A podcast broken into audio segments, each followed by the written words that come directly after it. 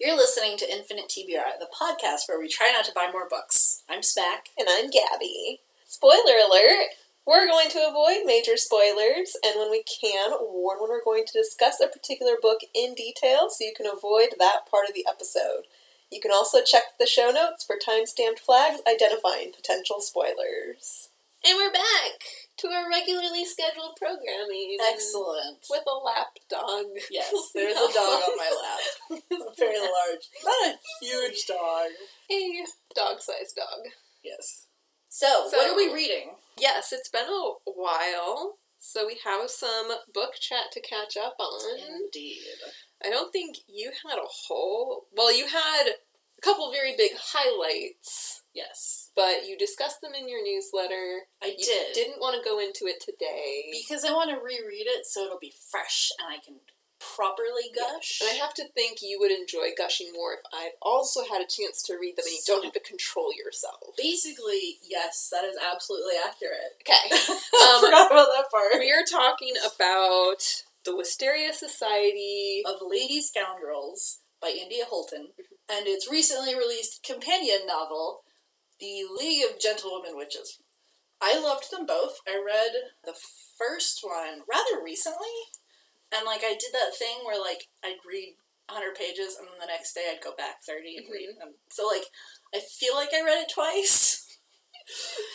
and and then the second one is somehow even better. It's so exciting! It's so good. It is just like a joyous book. But we're not going to talk about it. We're it. not going to talk about it. We'll talk about something Yes. else. But we will say, highly recommended. You can see Smack's newsletter if you want to see a little bit more about it, what Smack said. I'll put it up on the Twitter page because it is there is like a link I can share. We could also add a link to the show notes. That too. So we will get to that in a future episode. I have more things to talk about, I guess. None that maybe I felt as passionate about, but, well, some of the. Okay. We'll just start at the beginning. So, okay. since I talked to you last for the podcast, Mm-hmm. I read Brother Song, which we already talked about, by TJ Klune. Extensively. Yes. Go look for that in another episode, all about Green Creek. And I read The Light at the Bottom of the World by London Shah, which was a bit of a letdown. The world building was very interesting. I should say with the fish on the cover? With the whale. The whale, whatever. I mean, I'm sure there are also fish. Okay. I was too distracted by the whale to pay attention to anything else. So the premise of the light at the bottom of the world is this. It's another. Her parents went on a hunting trip and never came back. but except not really. Um, her father gets basically kidnapped by the government, arrested by the government, and won't release him. So they kidnapped him. Yeah. Okay. Uh, so it's a very this like black bag thing, and she's trying to win a basically an underwater street race. It's like post-apocalyptic, so most of the world is covered in water. Wow. So everything's in submersibles. Excellent. Yes, like I said, very good world building. Yeah.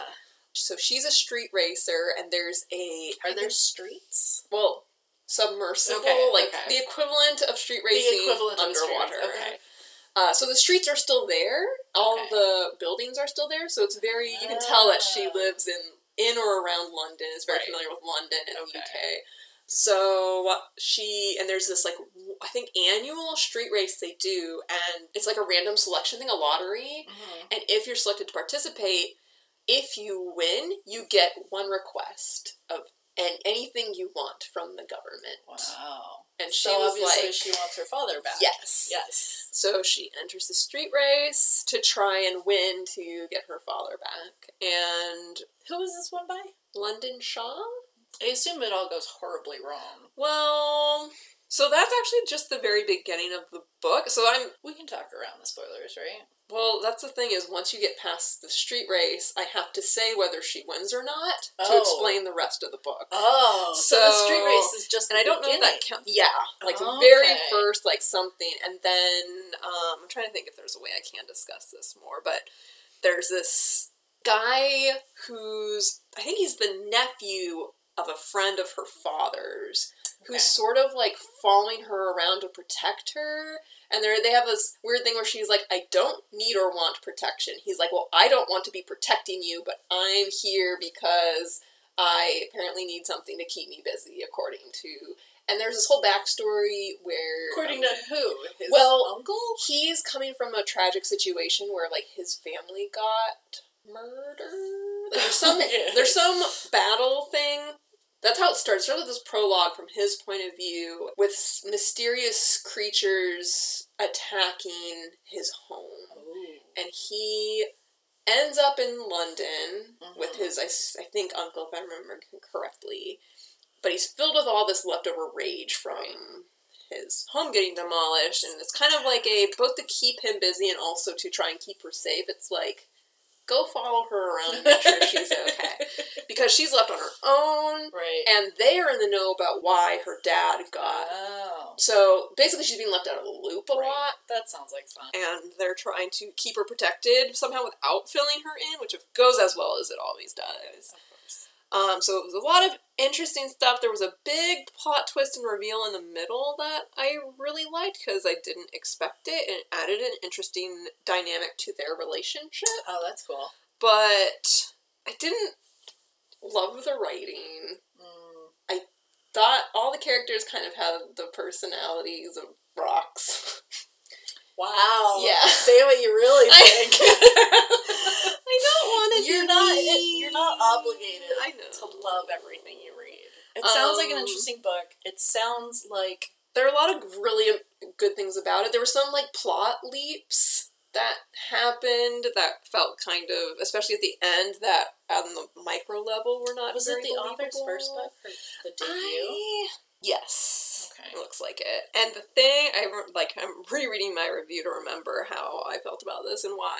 Ari, the love interest, whenever he came on the page, it was one of those things where it was very obvious from page one that he was the love interest because every time he showed up on the page, he'd be described with fiery, amber, honey, or coppery eyes or skin. Wait, eyes and skin? Yes, a some combination of those Okay. things.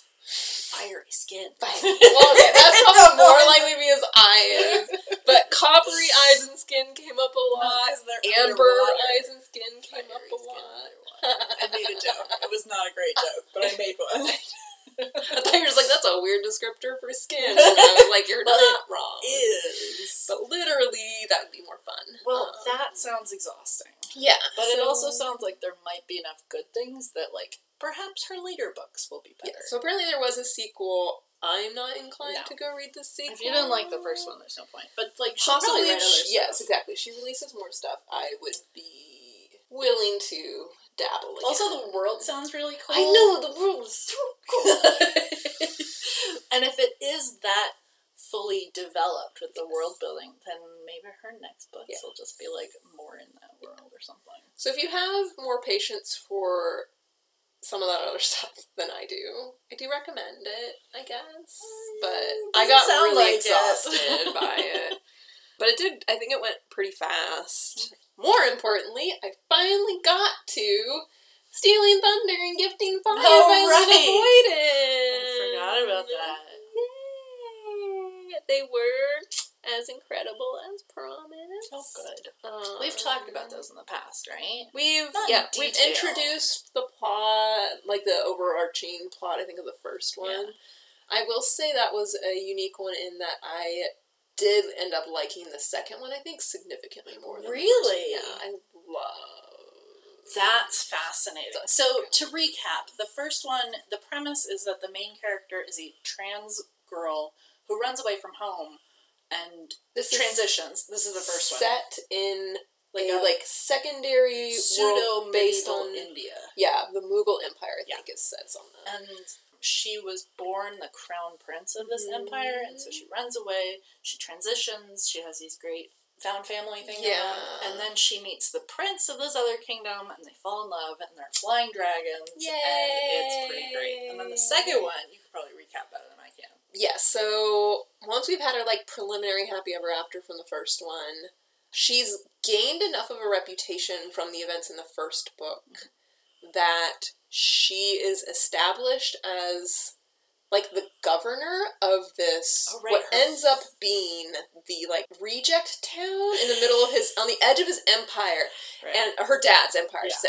her dad kind of puts her to work. puts her to work and then Not lovingly, though. not lovingly so it starts as this oh my father finally like believes i can do a thing it turns out it's more of a i don't know what else to do with this town it's in this very precarious position it's about to be overrun by my enemies either you with your brilliance will figure out how to not or Have that happen. It won't get any worse for me. you just won't be a problem for me oh anymore my god. so That's, that's so messed up. Yep. So, um, so that's kind of how the second one starts, and then a whole bunch of things go wrong, and then in true, I forget her name, fashion. It's worth looking up.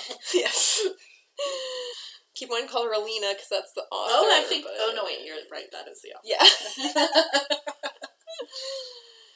Razia is her name. Oh. R A Z I A. oh, okay. It makes more sense when I can picture the letters. Yep, yep. Um, so in true Razia fashion, Right. Politically finagles her way through the whole situation. Slash kicks ass. Slash Yes. flies her dragons around. Slash like just tru- truly just crushes things at Everyone. every opportunity. Like even when things are going horribly wrong. And I thought horribly wrong. some of the stuff in the first book was almost I don't want to say predictable. I mean, the first book wasn't necessary. Like, it was predictable on a certain level in that it was the beginning of an adventure. Yes. And it was an adventure we've seen before, but with this Mhm. twist of her being a trans woman. Yes. And with some of the like some of the dynamics with her um the Hajurda group that she's a part of. I think it's called. The pronunciation is Hajurda. Okay, At least according to the back of the book. Oh, good. I think, okay. is what I'm It's going been a off long of. time since I looked it up. I so that's haven't fine. heard it spoken aloud, but from what I remember, Future Gabby here. Past Gabby technically remembered correctly. The back of the book does say Hijrda, but I did some Googling and it seems like the actual pronunciation may be closer to something like Hydra. That's my very white Californian attempt, and hopefully that is close. it's the Hajurda, which is the term for trans women in this, both in Right. actual. It's like it's a specific kind of trans woman, and they live a certain way. right. But I don't. I don't know. It's like a specific details. community, yeah. So the, the additional aspect of like how her not mom but mom Mhm. kind of like that some of that stuff was really interesting. I didn't see the appeal of Arjun, her love interest. Her love interest. I was like, I mean, you go, girl, Yeah. but I don't. See She was way more interesting than he. Yes, yeah. Which like I'd rather that than was. the reverse. Than the opposite. So, but like no wild complaints. Just like if I'm comparing the two, yeah. Mhm. probably helped that everything. Like the first one established everything and Yeah. the dynamics and the stuff. first one and was then, really solid with all yeah, that stuff. and the way the overarching arc with horrible what's his face. That that one her cousin yeah, or her something. horrible, gross cousin. horrific Yeah. guy. but very satisfying. Yes. ending. Yes, especially with his mother. Mhm. Yeah. Oh, I lost my shit at that scene. This whole that was the best scene in both books. I nearly like screamed in triumph. I was like, yes, so good. Now I just want to oh. reread it. his mother's so horrible. So- it's so satisfying. So satisfying. Anyway, highly recommend those. Will be so. I need to pick those up during book crawl. Very important that I have Yes. those so I can Yes, reread them absolutely. times. And then we both read Pawn, Knight, and Queen by, Karen, Lynch. Yeah.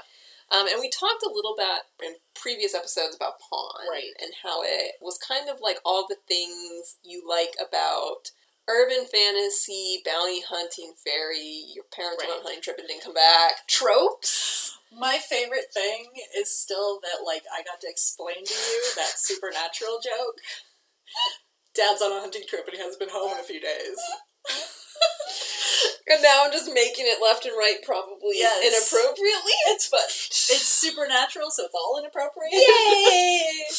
so the first one was really enjoyable because And like it kind supernatural, to interrupt, I do mean the show, not like the and- concept. yeah.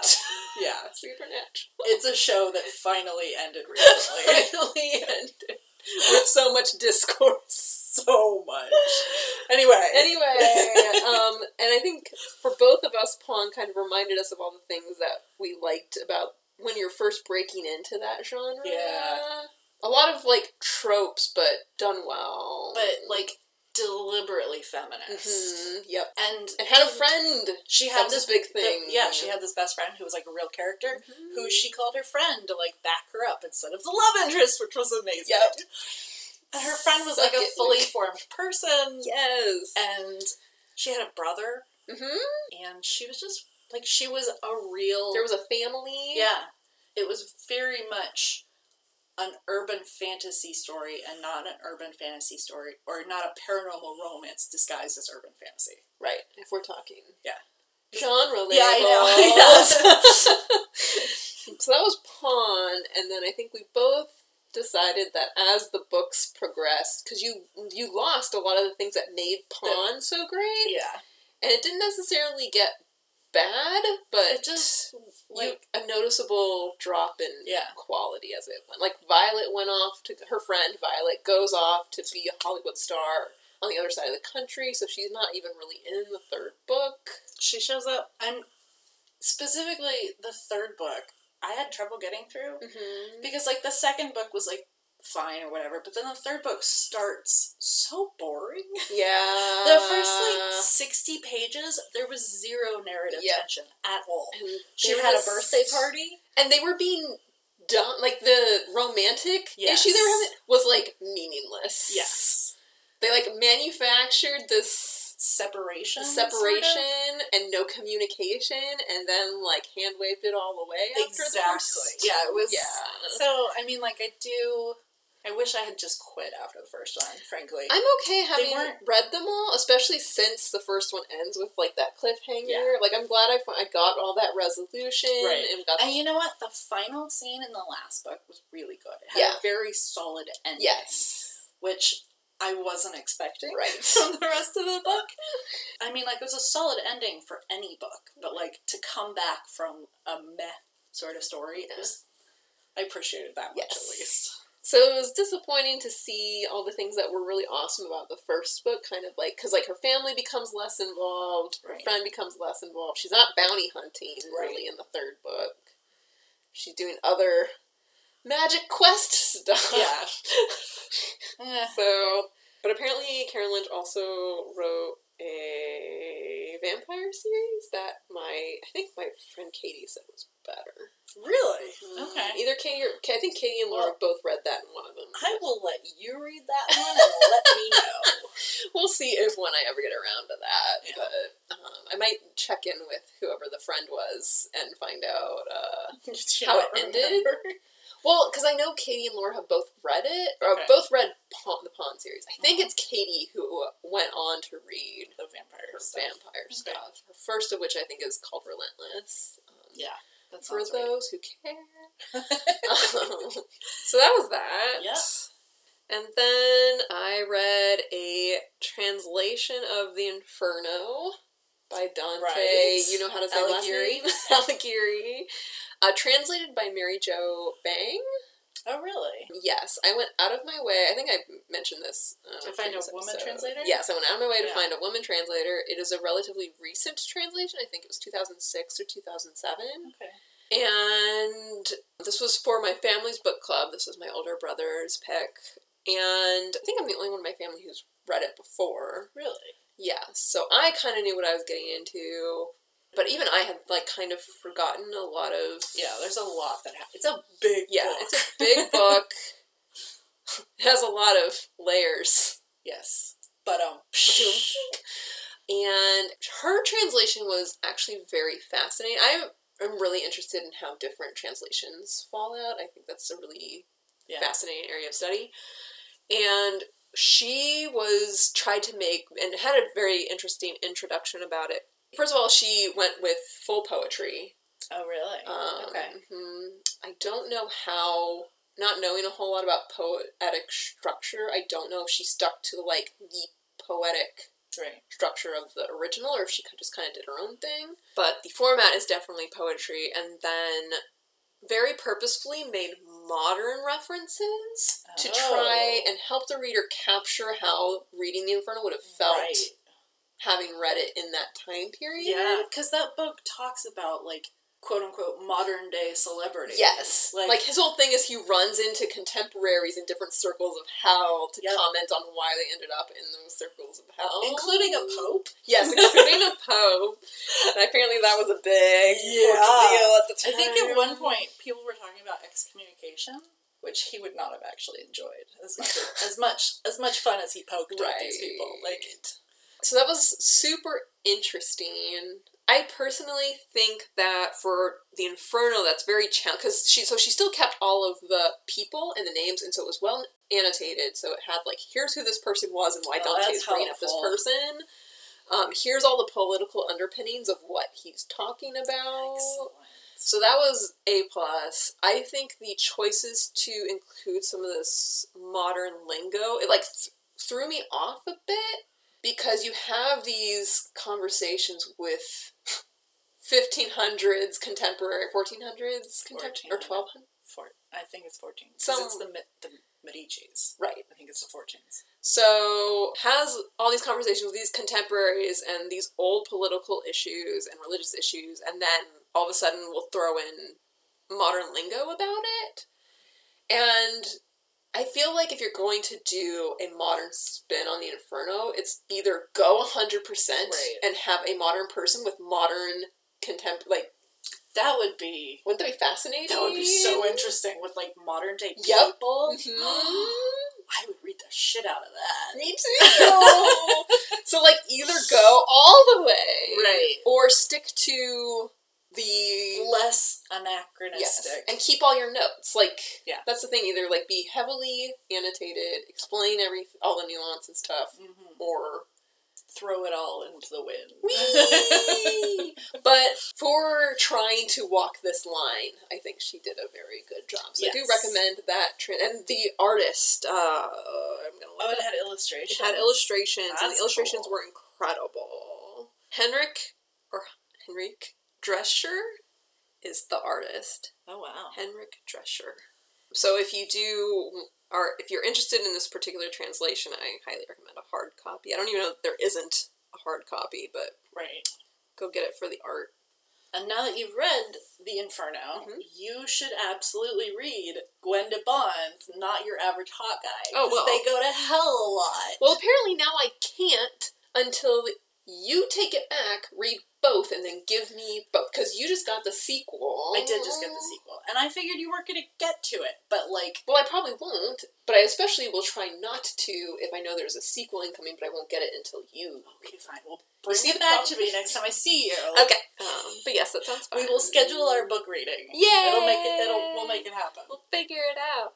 And then the most important fun thing I read was Light from Uncommon Stars See, that's Ryka the one. Aoki. Ryka Aoki. I, that's the one I thought you were talking about. The first book you mentioned, under the Oh, the light at the bottom of the note. yeah. And I think that actually just won an award. I sure hope so. I think it just won like a British science fiction. it deserves all of the awards. It's actually an interesting one to bring up now that I'm thinking about it. We just had a conversation about genre stigma that will show up in a bonus episode. And we talked about how sometimes when you're reading books and someone asks you what you're reading and you kind of have to make that decision how much to share with a stranger or even someone you know. Mm-hmm. And if you have enough spoons, you get kind of, I get kind of defiant about it, and I'm like, I will explain exactly what I'm reading. I dare you to have a problem with it.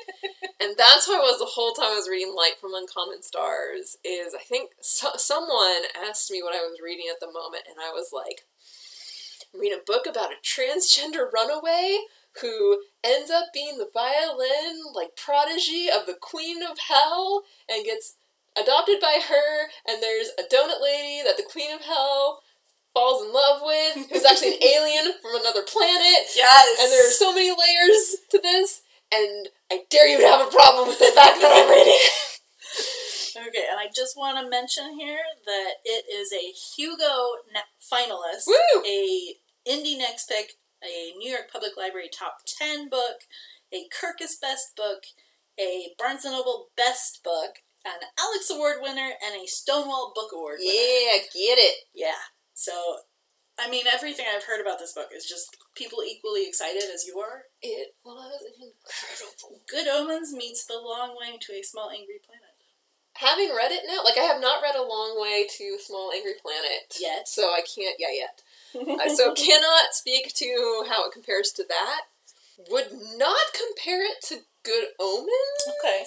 I don't think it's been a while since I've read Good Omens. Oh, I haven't read it, but like I assume they they compared it to the show because it's a little more Right. contemporaneous. Um, but I mean, I guess in the terms of like there is a woman involved, Shizuka, who has made a Faustian bargain with a demon Mhm.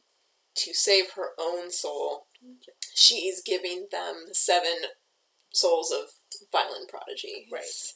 So I guess in the terms that there is an associate of hell who is a main character, like yeah, I don't know. I I, will have to read it and find Yes.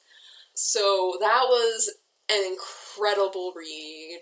Very emotional. She alternates between different points of view.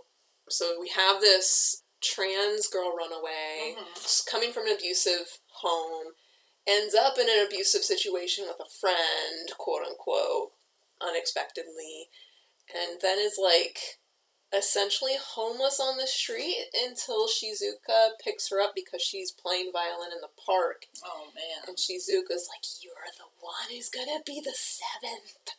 And gets adopted, and it's adorable. But so some of that backstory that isn't so back because it is happening on page is very rough mm-hmm. and very sad, very timely. And then there's Shizuka, who has this Faustian bargain going on with this horrible demon dude, and that the details of that are revealed layer by layer throughout the book. You get all of this really fascinating commentary both on being a queer youth, hmm the Asian American community in LA, and then you have this donut lady, Lan Tran, who's an alien from I don't know, the intergalactic empire. I forget what they call the actual empire they're from, but Okay. she's basically a refugee. Like she her empire has fallen victim to what they call the end plague Oh my god. playbook, uh, which is actually more of a what's the word? Almost like nihilistic sense of doom that a society as a whole, every society, every civilization reaches at some point. Oh my god. This whole idea of like This is it. every civilization before ours has always eventually been doomed and fallen apart and been destroyed one way or another. And then it's like it's like almost as every civilization as a whole realizes their own mortality as a civilization, they end up like tearing each other apart. And it manifests in very different ways, but they call it the end plague. Oh my god. And so her empire started going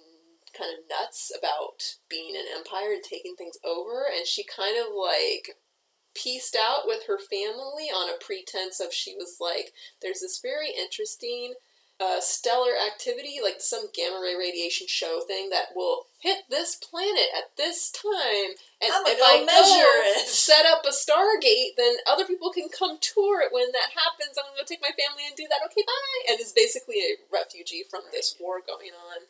And she has her kids and her aunt are with her, so it's an exploration of family, family, and found family. And you got the Faustian bargains and intergalactic end plagues Oh and donuts and contemporary queer and Asian American issues and violins and music and the All power of the music. Oh, and what makes humans human. Oh. And there's this very interesting disconnect as Shizuka and Lan Tran are falling in love, like of what is important because Lan Tran has this is confused by this obsession that humans have with like music and games and things and she's like none of that is important things like the end plague are important and none of you little humans seem to care so it's this very interesting like learning curve for her as she's kind of because they're so much more advanced so it's kind of like Right.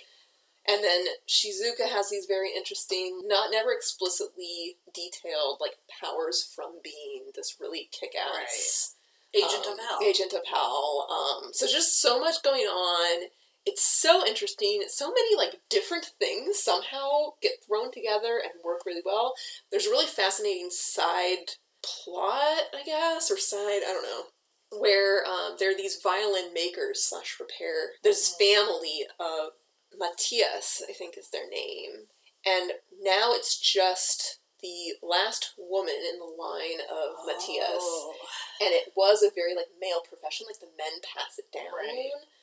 and so when she was little it used to be this thing that like her grandfather and her father were like teaching her brothers or trying to teach her brothers but her brothers had no interest. And she had like the touch Yes. but they wouldn't teach her because she was a girl so now she's kind of grown up with these learned biases and doesn't think she's worthy of Aw. taking on the family name. So she's kind of just holding the fort until one of her brothers or her son will step up. And then, you know, Shizuka sweeps in and is like, You're going to repair this violin.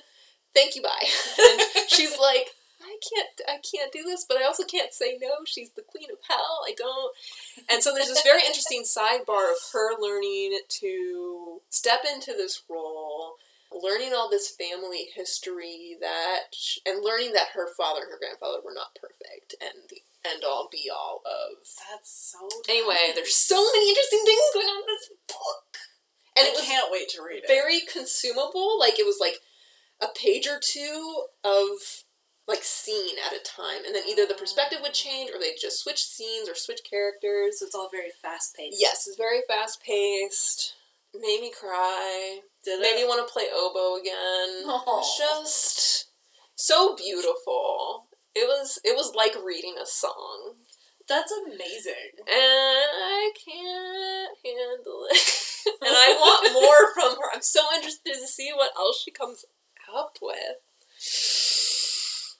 So yeah, I'm interested to see what you think. I can't wait. It's one of the most interesting, different things I have read in a very long time, slash ever. And I can see the challenge trying to bill it as X meets Yeah. Y, because it isn't really any anything. two things. Yes. Yeah. But yes, everyone should read that. And now I'm reading Mongrels by Stephen Graham Jones. Tell me what you think of Mongrels. So far, I'm like halfway through. Should we recap it? Mongrels is sort of a coming of age story for this kid who is from a family of werewolves but doesn't know if he is a werewolf. And his mother died when he was born because he has this, what's called a dew claw on his forearm. And you can find that on dogs. It's like the toe that migrated upward. And so when a supposed werewolf is born to a human mother, the dew claw rips him open from the inside and she dies. And so this kid has a dew claw, but he hasn't changed and he can't change. And he's so many years late changing that he is just desperately afraid that he's going to be human surrounded by his entire family of werewolves. His grandfather dies in the beginning, and then it's him and his aunt and his uncle, his mother's siblings. They were triplets, and they they're subsistence survivors. Mhm. They work under the table for really shitty jobs. They live in just shacks. Yep. Change houses and cities on a dime, and it's it's about him growing up. Yep. Basi- Yeah. Yeah. Each is interesting because it alternates chapters and it'll be like one long chapter that's like him gradually growing up. hmm So it's like one important werewolf thing that happened when he was this age and Eight. then Yeah. up a year, like up not necessarily a year at a time, but like each of those long those long chapters progress linearly. Yeah. And so you see him growing up, you see him idolizing his uncle and wanting so badly to be a werewolf, and then his more somewhat more level-headed, reasonable aunt who doesn't actually really want him to be a werewolf. Right. And would almost rather he be human, be able to live like a normal, non-violent life. Yes. And so that's Sort of like a- If I couldn't get out, then I hope you Yeah. do, sort of thing. So very interesting family. So there are those long chapters, and the I love the structure how it's interspersed with these like two three page chapters, and those are always from when he's younger, like eight or nine, and those are always like very cute, very short, like sn- almost snapshots Yes. of a werewolf thing. Yeah. like his uncle or aunt teaching him these or telling him these stories about Right. what being a werewolf is like, what it's about because they're trying to prepare him in case he does. Right. But they don't know if it'll actually ever Yeah. come to that. And, And and so it's sort of like sharing their culture of being werewolves with him Mhm. without knowing if he will actually be part of that yeah. at all.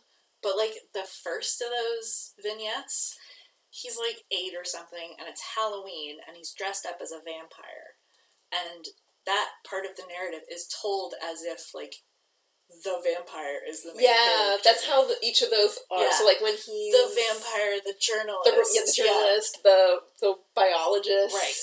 So something that interests him from his human life is brought into this portrayal of werewolf life. It's Yeah. and the It's- ending will destroy you. Oh, cool. It's amazing. Oh, so I'm trying to brace for this. It is very violent It is yeah, it's a little violent. gross. Yes, there's some gross stuff. Lots of gross stuff. Every chapter that involves a new like werewolf thing is like, how gross can we make this very specific detail? and it's as gross as possible.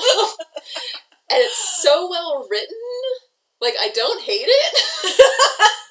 I do love it, yes, good, but it's real gross. but it's real gross and very gratuitously violent. And I find the uncle, I find the uncle very frustrating just from a Yeah.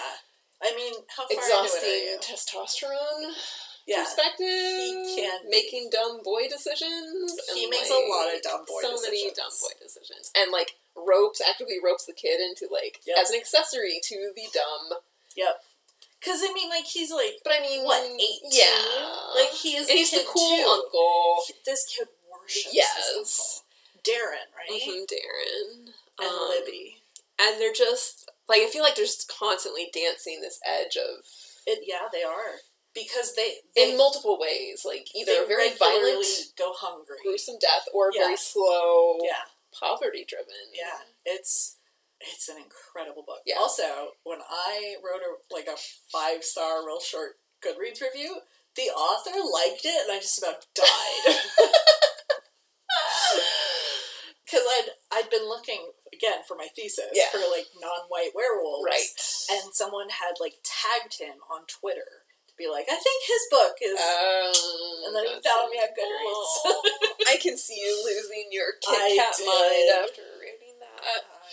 So yeah, so it's very good. Like again, only halfway done, but I do recommend it. Like I, I would never have picked it up if you hadn't given Right. it to me. But I'm glad you Yeah. did. And it took what six years, but like you're getting there. Yeah. well, that's because you made the mistake of buying me a copy or convincing me to buy myself a copy.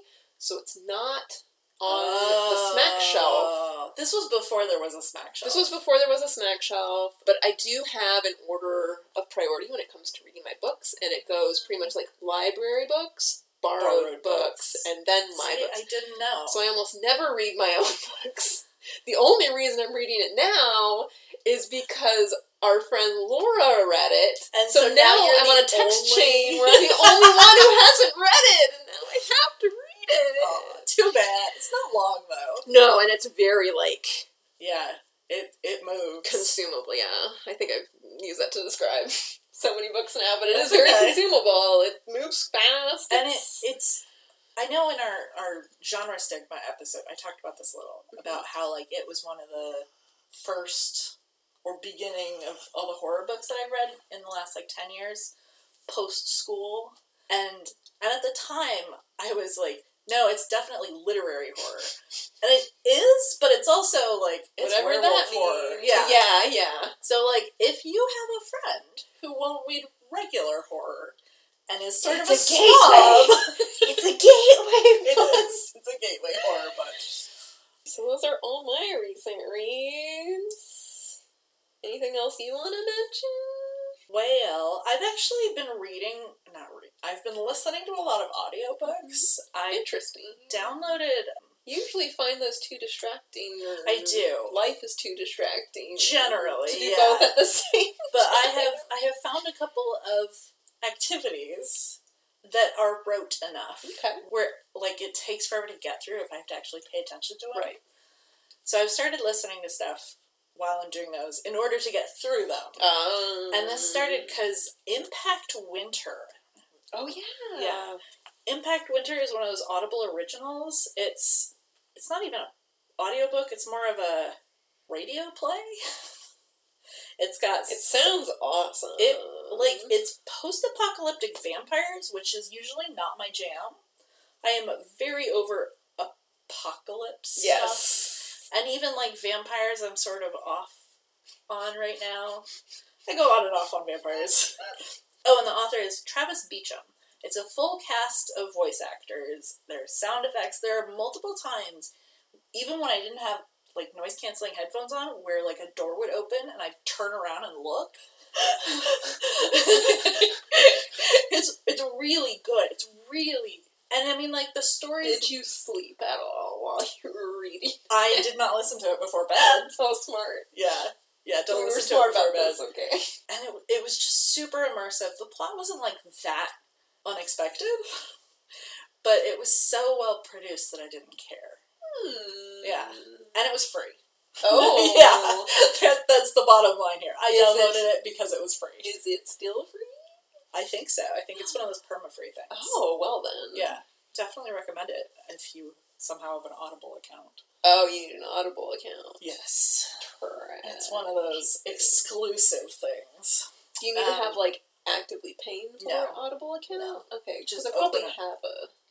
I mean, like when you open an Audible account, they want you to subscribe, but you don't have Well, to. yeah. Okay. And Okay. Yeah.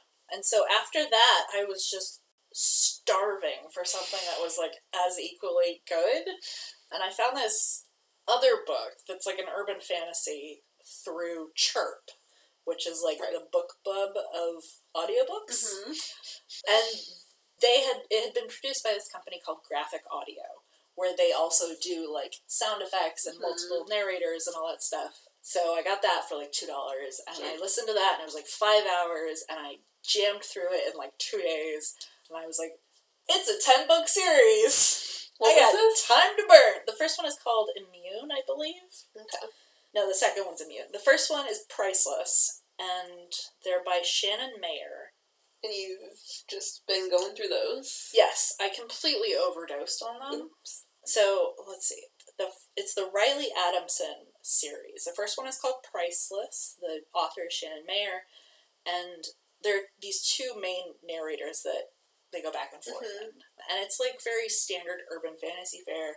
The main character is a tracker, so like if you give her a picture and a name, she can find anyone in the world. Ooh. Except for her long lost dead sister. Uh, Dun dun dun! And Wait, so she long lost or she she's dead? she's both sort of. Hmm. And then- I mean, this is kind of a spoiler. no, No?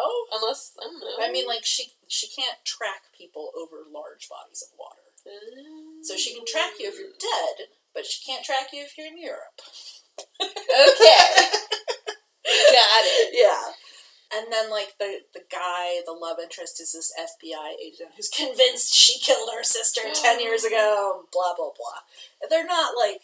I mean, they're very they're very popcorny. Yay! Um, love some popcorn. Yeah, it, yeah, it's it's been good, and so I OD'd a little bit. Cool. I listened to like five or six of them in like a week, and now I'm like an hour into the sixth one and can't bring myself to like, listen to them anymore. oh Partially because like they're dropping enough like foreshadowing hints of someone major who's gonna oh, die. Oh no! And I really like them. Oh no! I know. And I, I am 100% convinced of what's going to happen. Will they be permanently dead? Yes. Perma dead? Yes. Yes. I'm not looking forward to it, and I'm sure it's gonna be this whole like thing. go down, saving everybody else, blah blah blah. Oh. And like no. a couple others went on sale on Chirp, so I bought them. now I have to like, have to. Yeah. so I will get through them eventually. well, thanks for vetting those. Yeah, I mean like they're time killers. Mm-hmm. Yeah. Uh, the first one was very cheap, and then I went and found the rest through this company, Graphic Audio, and I sort of feel like anyone who does audiobooks and isn't Audible is worth supporting. It's true. so like, it didn't seem like a bad investment. Even though I will say the production quality is miles behind Impact Winter. That was just incredible. Sometimes. I know that's what happens when you're like the richest company in the world. I know. So I, I've been reading a lot of, or listening to a lot of those. Mm-hmm. I just finished Hunt the Stars by Jessie Mihalich, um, which is the first book in her second trilogy. She does science fiction romance. Yay.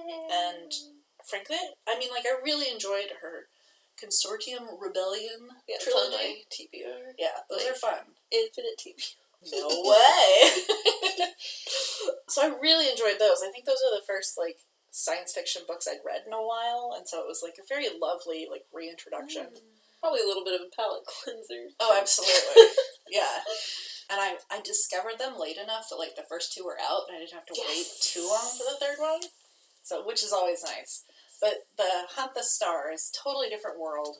I think. And those just started coming out? Yes. Well, oh. no, they, they oh. the second one is due out in like July, Okay, but still, like, Yeah. you have to wait and they stand one. they stand alone really well. Oh, okay. Yeah. Cool. So they're linked stories, but like it's the same like group of characters, Gotcha. and I'm really looking forward to the second one. And that's And got also- thrown on my smack shelf now, Yes. so we're up to 30 or something, 38, Nine. 9. Question mark. Something like that. I'll recount Yeah. someday. But what I really liked about Hunt the Stars in comparison to her previous books is that like there's far less action, but there's more emotional tension. Ooh. And the action that is there is higher risk than just like action packed story. Sounds good. Yeah, it was it was really satisfying. She's clearly like learned how to pull a story together. It's great. And I think that's pretty much all I've read that's like worth recommending. Okay. What are you reading now? Right now I'm in the middle of I've got one of those audiobooks. The sixth one that you're Yes. an hour into? yes. I'll get to it. And I'm rereading The Bakkhai, the Anne Carson translation that we talked about in the previous episode. Because I'm still working on that story. Yay! And you just got another translation today, right? Yes, I got the Oxford translation. Because there's a phrasing in the Anne Carson one. She does a very like modern translation. It's like modern poetry. Whereas the Oxford one is very like the stuff I read in college. but there's Literary. a yeah, yeah. Classic classical translations. Mm. Yeah. Oh, Um, me twiddle my mustache. Yeah, right. There's a phrasing in the Anne Carson one that I I need like a more traditional translation to look at and figure out like what she's actually talking about. So I'm looking forward to that. I am reading Mr. Wrong Number. I'm about halfway through. Super excellent popcorn. Yay! Delicious popcorn. That one's by Lynn Painter. yes. I'm looking forward to that if you're enjoying it. It's an it. ebook. Sorry. Dang it! Can't hand that one I was you. so sure you had a hard copy of that Oh, one. I'm sorry. I guess I'll never read it. Oh no, it's not like book crawl isn't next week or something. Two weeks. what else am I reading? I don't even know. Yeah, that's mostly it. Yeah. Okay. So I guess that means we're all caught up, and the only other thing, speaking of book crawl, I accidentally did some pre gaming for book crawl. So for those who don't remember from what I'm sure we've talked about this before, book crawl is I don't know if it's so Independent Bookstore Day is more universal. It's last Saturday in April. And the San Diego, San Diego actually has quite an extensive system of independent Mhm. bookstores. So a bunch of them get together every year and they do what's called a independent bookstore crawl, which we abbreviate to book crawl. Yes. And I mean, it's it's the same idea as a pub crawl or a bar crawl or whatever. You But go better. Yes. less less alcohol poisoning. more expensive. Is it? Is it? I don't know. I've never been on a pub No, crawl. pub crawls are quite expensive. Okay. is. you end up buying each other drinks. Oh, okay. Okay. So you go around to each of these bookstores. You spend a minimum of five dollars, and they stamp this thing called a passport, which is basically just like a piece of paper they hand you. And once you A get magical piece. that's of magical. paper. And once you get a certain number of stamps, you get one award. If you get like three more stores, and you get this other thing award. If you go to all eleven stores, you get like a three D printed trophy or Oh, something. yeah. At one point, there's an enamel pin, and those are always adorable. Tote bags. Tote bags. Mostly, it's an excuse to go like look at books and buy books and Mm. smell books. Yep. Just soak in the vibes. so that is the last weekend in April, and up until for the last few months, the idea has been to not buy books in anticipation of buying many books at book crawl. And then I made the mistake of going to Mysterious Galaxy last weekend with my friend Megan. How many did you get? Two, Oh, that's not two bad. hardcovers. That's kind of a lot. But one of them was Scorpica by G.R. Macallister, which sounds Is that the one where girls aren't born? hmm Oh man. and the world is like five queendoms, Yeah. and it has a map. Oh my god. Maps. I'm gonna double check the summary. Yeah, and then also all of a sudden, girls aren't being born. But they're they're queendom slash matriarchal. Mm-hmm. And they're Country. at peace, but then the peace is shattered when all the girls stop being born. Right. The drought of girls. And then there's all these And so there's like political a and there's a whole generation where girls Yes. are not born.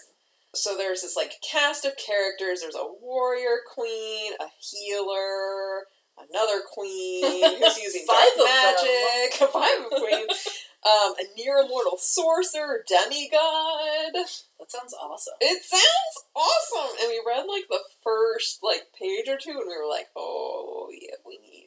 We need that. this is gonna be good. and then I saw, I've seen this book on the shelf many times now. It's So This Is Ever After by F.T. Lukens. Whoever the artist is on both this one and their previous one, In Deeper Waters, must be the same artist. It's a delightful cover. This was In Deeper Waters. I remember I bought this purely based on the cover vibes alone. Carry On meets Arthurian legend. oh my god. And I've been putting off because I was like, no, I will not buy another. This like I already bought another one by them called "The Rules and Regulations for Mediating Myths and Magic. Oh Magic." my god. Aren't you glad that like we scrapped our original idea for this podcast and like Try not to buy one. oh boy! And it so would be so hard if we try if we actually tried not to I so hard, so hard. So in and then In Deeper Waters came out, which has a gorgeous cover and was billed as the Gentleman's Guide to Vice and Virtue meets Pirates of the Caribbean. What? And I was like, That sounds amazing. and then there's this, so this is Ever After, which is like fairy tale vibes with Carry On meets Arthur, and then we and I was I've been putting off getting that one because I was like, how stupid is it to get the third book of an author I haven't even read once? I already own two of their books. Those covers are really pretty though. They're so pretty. They're very colorful. And I was like, you shouldn't do this until you know that you'll even like their writing. And then Megan was like, just read the first few pages. And we started reading the first few pages, and it is adorable, stupid nonsense, and I love it so much, so I bought it. it's truly like two best friends are in love with each other and are complete morons about it. and that is like Your cat. my catnip. That does sound Uh, really fun. He has like some curse on him, and he, that he like needs to get married or something before some deadline. And his friend is like, try dating all of our mutual friends and is like going through like they're like trying to like see if they can make something work and these two morons are like and all their friends are like you're kidding right and i'm just like yes so as you can see i had to purchase it Obviously. um, and then obviously as you know bookshop had their 20% off. Yep. And so I got the DFZ trilogy by Rachel Aaron. Did you really? Yes, of course. Of course I, don't- did. Oh. I told you it was Dragon O'clock. So this hasn't come up on the podcast before, and I don't know how. Because it had been a year and a half. But the first summer during the pandemic, 2020, God, we were so unhappy. And then I bought this independently published book called Nice Dragons Finish Last. And I was trying to like support Mysterious Galaxy, and I opened it and I was like, oh, the margins are too small. This is clearly self published. And like, okay, I paid enough, I'll just get it or get through it. And it grew on me really fast. Oh, it was so. I'm like over And then- the corner losing my mind. I went rabid for these. We both did. They got increasingly not that like the first one was bad, No. but like it was designed to draw you in. It's a regular like 300 page book and then the next 3 books are 5 to 600 pages and it's worth every moment. the stakes get more somehow. It's a You're like, master class "Oh, in stakes. This building." is as bad as it can get. And then the next book is always like, you were incorrect. it can get much worse. And the whole idea is that you win with kindness. yes, by not killing off your enemies and bringing people together. And Gabby's gonna lose her mind. She's gonna punch me. She's so excited. It was one It of was my really favorite good. reads of all time.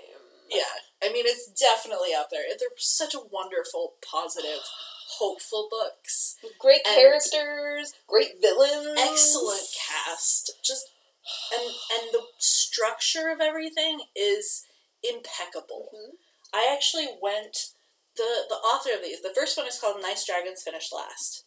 And I don't know if the series has a name because we just call them the Nice Dragon books. Yes, I'm sure they're But they're by Rachel Aaron. Mhm. And this is like her third series of books. I have her other Eli have- Mont yeah, which I got- haven't read yet. she's Heart Strikers. Duh. Heart Strikers. Oh, because that's the name of the family. the Heart Striker Dragons. but really, they're just the Nice Dragon books. The nice dragon and I read her original trilogy that she had actually traditionally published with Orbit, and it was not fantastic. Which one was that one? I don't remember. It's under Rachel Bach. Oh, I forgot she has another name. Yep. They were not fantastic. So skip skip her first trilogy. It's sci-fi, which Oh, Fortune's Pawn. Fortune's Pawn, that's what that was. And the first one's okay, and they just don't. I had such high expectations. Right. How do you come off of Nice Dragons without high expectations? And they're very different books with very different aims. Everybody in Fortune's Pawn are like really shitty. Oh man. Yeah, you would not enjoy I thought that's like opposite vibes. Yes. Good to know. But yeah, I don't even remember Um, why we were talking about. Oh, because DFZ. So I bought. So she So- wrote a companion trilogy, kind Yes. of, to the Nice Dragons called the DFZ because that's where the they. Detroit Free Zone. Yes. Because this is not only is like it just really lovely and positive, but it also I feel like when she published them, they would never have been able to be traditionally published. One because of the length, but two because it's so many different genres mashed together and they all work, but like you can't tell someone that it's post-apocalyptic, futuristic, science fiction dragons with spirits And a cat. and a cat. The cat is isn't the cat a spirit? I don't know. Yes. Okay, so Ghost cat. and like it's it's just too many things for traditional publishing to be able Yep. to swallow. So I'm very glad they're out in the world. I know she makes way more money on them than she would if she'd been traditionally published, which makes me equally happy. Good. Okay, so most of it takes Anyway. place in the Detroit Yes. Free Zone, which is about 80 years into the future, Something like thereabouts. There was like a asteroid or something that hit and woke all the dragons up Yeah, I don't even and the dragons ended the world, and then, or like the asteroid hit and woke all the dragons up and all the spirits, and now there's magic or something. Yeah, something like that. Something and then like the that. DFZ was established as a none of the human rules apply. It's something Right. like anything goes. Magical community. As long just- as you don't disturb the dragons yeah, or some- something. Yeah, something like that. It's been a Um, while for both of us, yeah. but There, th- I mean, like nothing's happened between 2020 and now, No. so um, it is still 2020. we read these yesterday.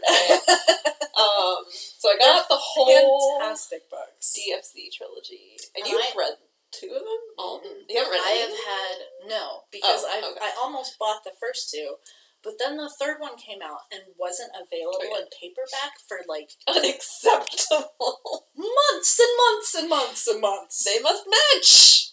yeah, I mean, like I think they're also like on Kindle Unlimited, so I can Yeah. only get them in paperback. Which was I'm not not I'm not subscribing No, to Kindle Unlimited. we have our Sorry, limits. Lisa. Send me your story. I'd love to read it, but I'm not subscribing. Who? Lisa, Oh, My writer oh. So the DFZ books. It is a trilogy, Mhm. and it doesn't have like there's this really lovely epilogue in the Nice Dragon books. So Yeah. like there's no way it includes any of the main Nice Dragon characters, which is okay. I'm very excited for them, so excited. especially now the third one I can actually like get my hands on. I know it's just amazing. I wonder when mine will arrive. You have to text me when they do. Okay. just like throw pictures all over the internet. Look at my joy. Look at Look at it. so I have anticipated book crawl too much.